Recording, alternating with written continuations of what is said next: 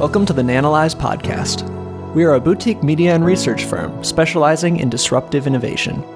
Visit nanalyze.com for more details.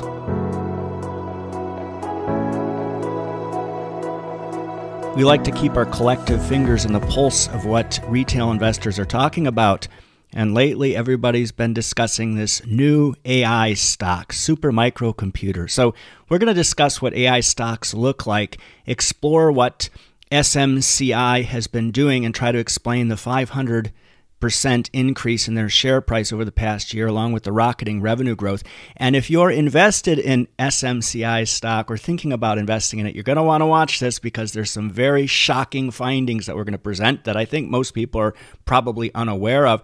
And ultimately, we want to find out if there's some there there, as they say. Now, be very careful about hype. So, as someone on our Discord server said recently, for hungry men, all things look like steak. So, retail investors who are salivating over the performance of Nvidia are now trying to find the next something. So they see Celsius is the next monster, Polestar is the next Tesla, Palantir is the next Microsoft what you'll see them start doing is creating stories around stocks that have been, always been doing the same thing, but now they're being dressed up differently. So, for mature investment themes, I would say AI is starting to become mature, as they say. Once it starts working, nobody calls it AI anymore.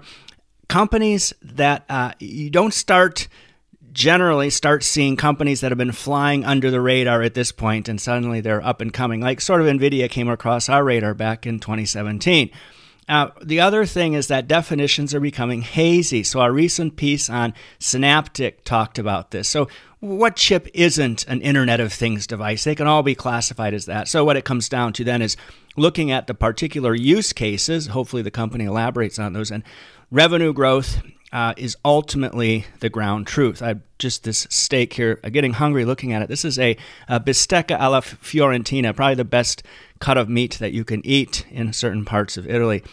So let's talk about super microcomputer. Here's a couple interesting charts. The one on the left shows us annual revenues. So we see the little dip there in the times of the Rona.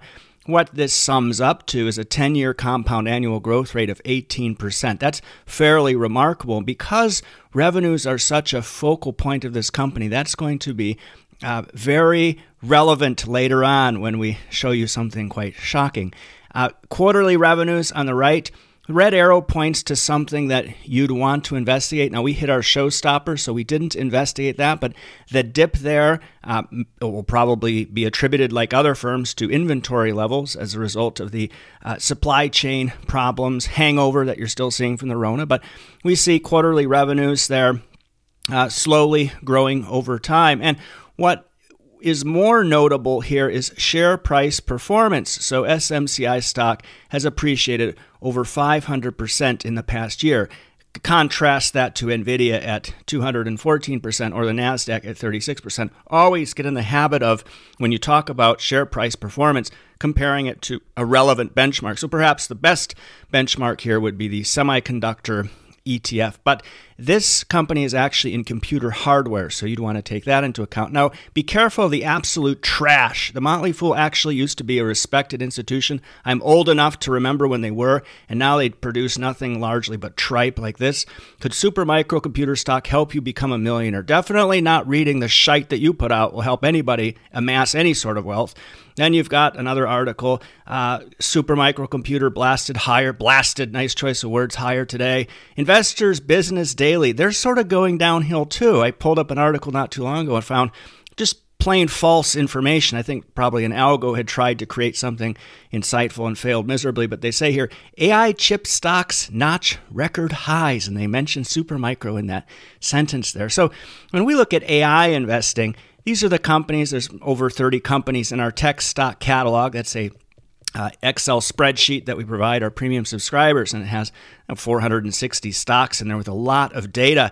Now, what you need to remember about AI is that the algorithms are only as good as the data that you feed them. So, proprietary data sets are going to allow large companies or companies of any type to have a competitive advantage. Now, for robotics, that's been waiting for AI. So hardware hasn't been the bottleneck. It's been software with, you know, gripping might be the exception there. But uh, picks and shovels for AI, that would be largely the chips used to power AI algorithms. And then when you start to consider big data as part of the AI thesis, then for hardware, you might look at a company like Pure Storage. Now, what does Super Micro do? Well, their uh, early 2000s website shows us that they sell hardware.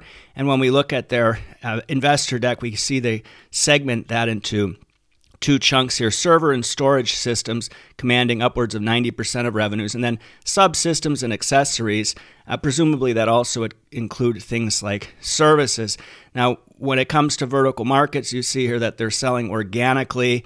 Uh, what around 43% last quarter, and then um, OEM appliance and large data centers would account for 55%, and then 5G telco, edge IoT is uh, increasingly shrinking over time.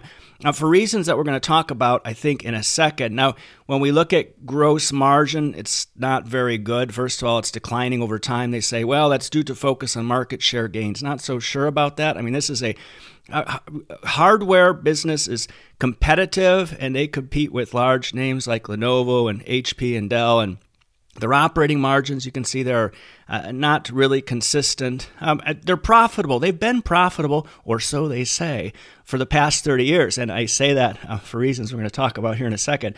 What they do, well, when we look at GICS, Global Industry Classification Standard, they are in the sector technology industry, computer hardware. Basically, this is a hardware reseller with a few related parties that uh, draw some suspicion.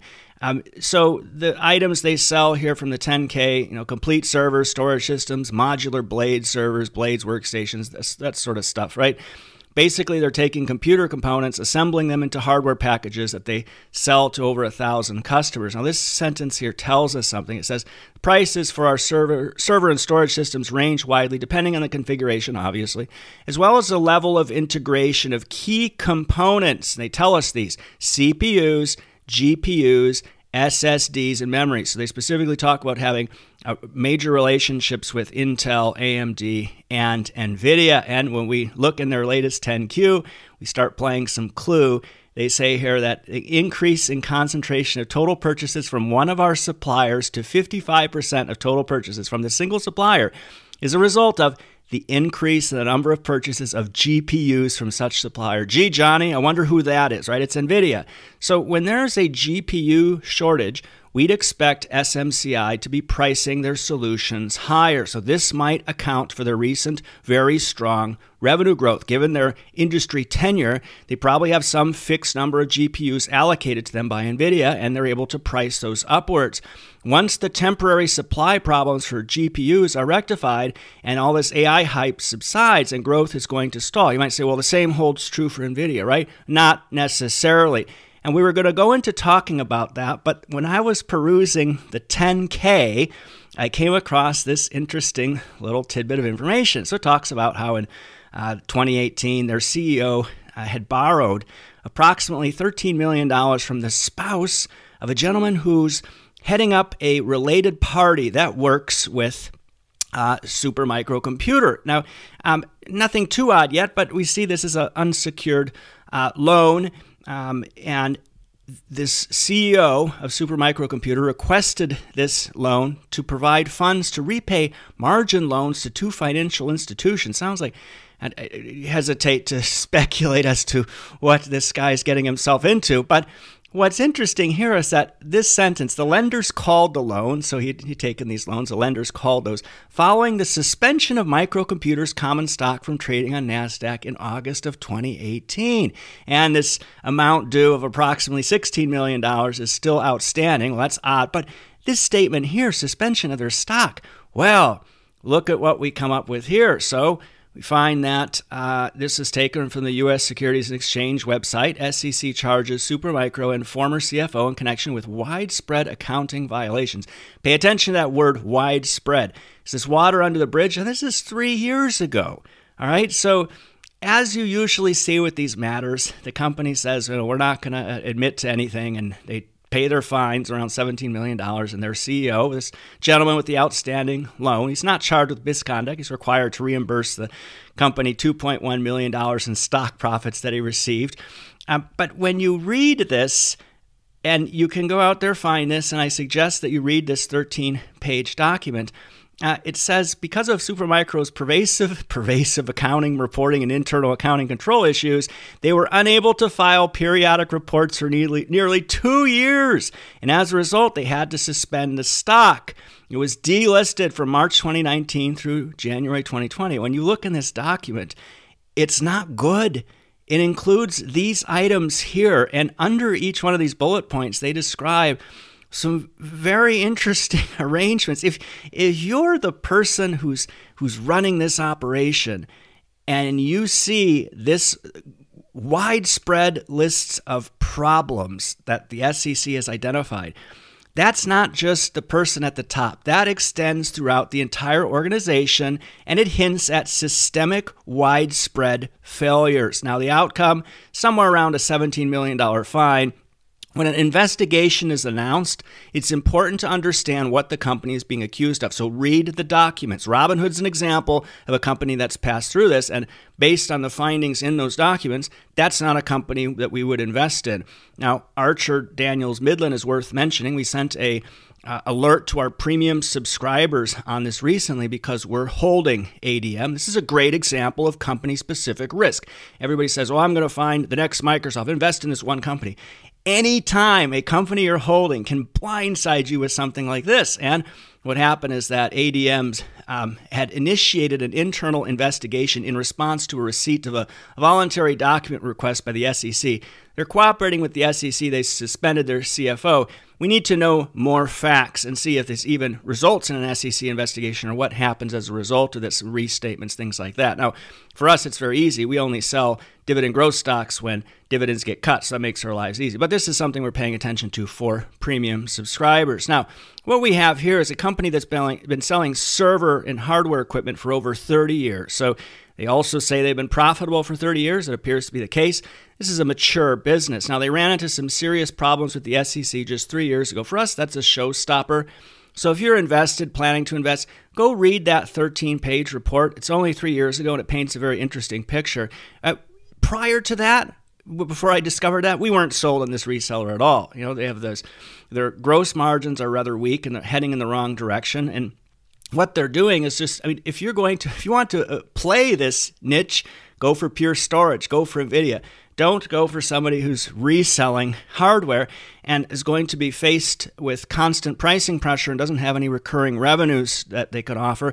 And now, we'd be very curious to see who our criticisms are going to attract. So if you're someone out there with malicious intent, your best bet is going to be to stay silent. And we usually say that because when you start voicing attacking us, that's just evidence that something uh, more sinister is going on behind the scenes. Frankly, uh, we just get tired of dealing with that BS. So we like to throw up those warnings. Now, most of the people punch, uh, pumping this up on social media probably haven't opened a 10K in their lives. They're just hungry for some steak. So what you need to do is decide if, uh, after you've read through these facts we've presented, this is a company that you'd like to invest in. Now, We'll get the occasional person coming around leaving the this didn't age well comment because stock prices move in all directions. This is a typical lazy wanker response. It's devoid of any intellectual effort, shows no desire to learn, and these people never engage when they're challenged. So let's everyone say it together. We invest in companies, not stocks. This isn't a, isn't a prediction of where the stock price is going to go for SMCI as everybody pumps it to death on um, all social media channels. This is an analysis of the facts surrounding this company. So I'm going to go ahead and throw up another video here that you might find quite interesting. We did recently is AMD the next NVIDIA. Well, you're just going to have to watch the video to find out. So uh, make sure to subscribe, please. Share this video with your friends and family. Thanks so much for taking the time to watch this today. Thank you for listening to the Nanalyze podcast. If you found this information useful, please share this episode with a friend. This helps us to continue to provide thorough research for you. Want more research like this? Want to know what we're invested in and what stocks we're avoiding? Head to nanalyze.com and consider becoming a premium annual subscriber to get access to premium articles, webinars, and our extensive tech stock catalog. Thank you for your time.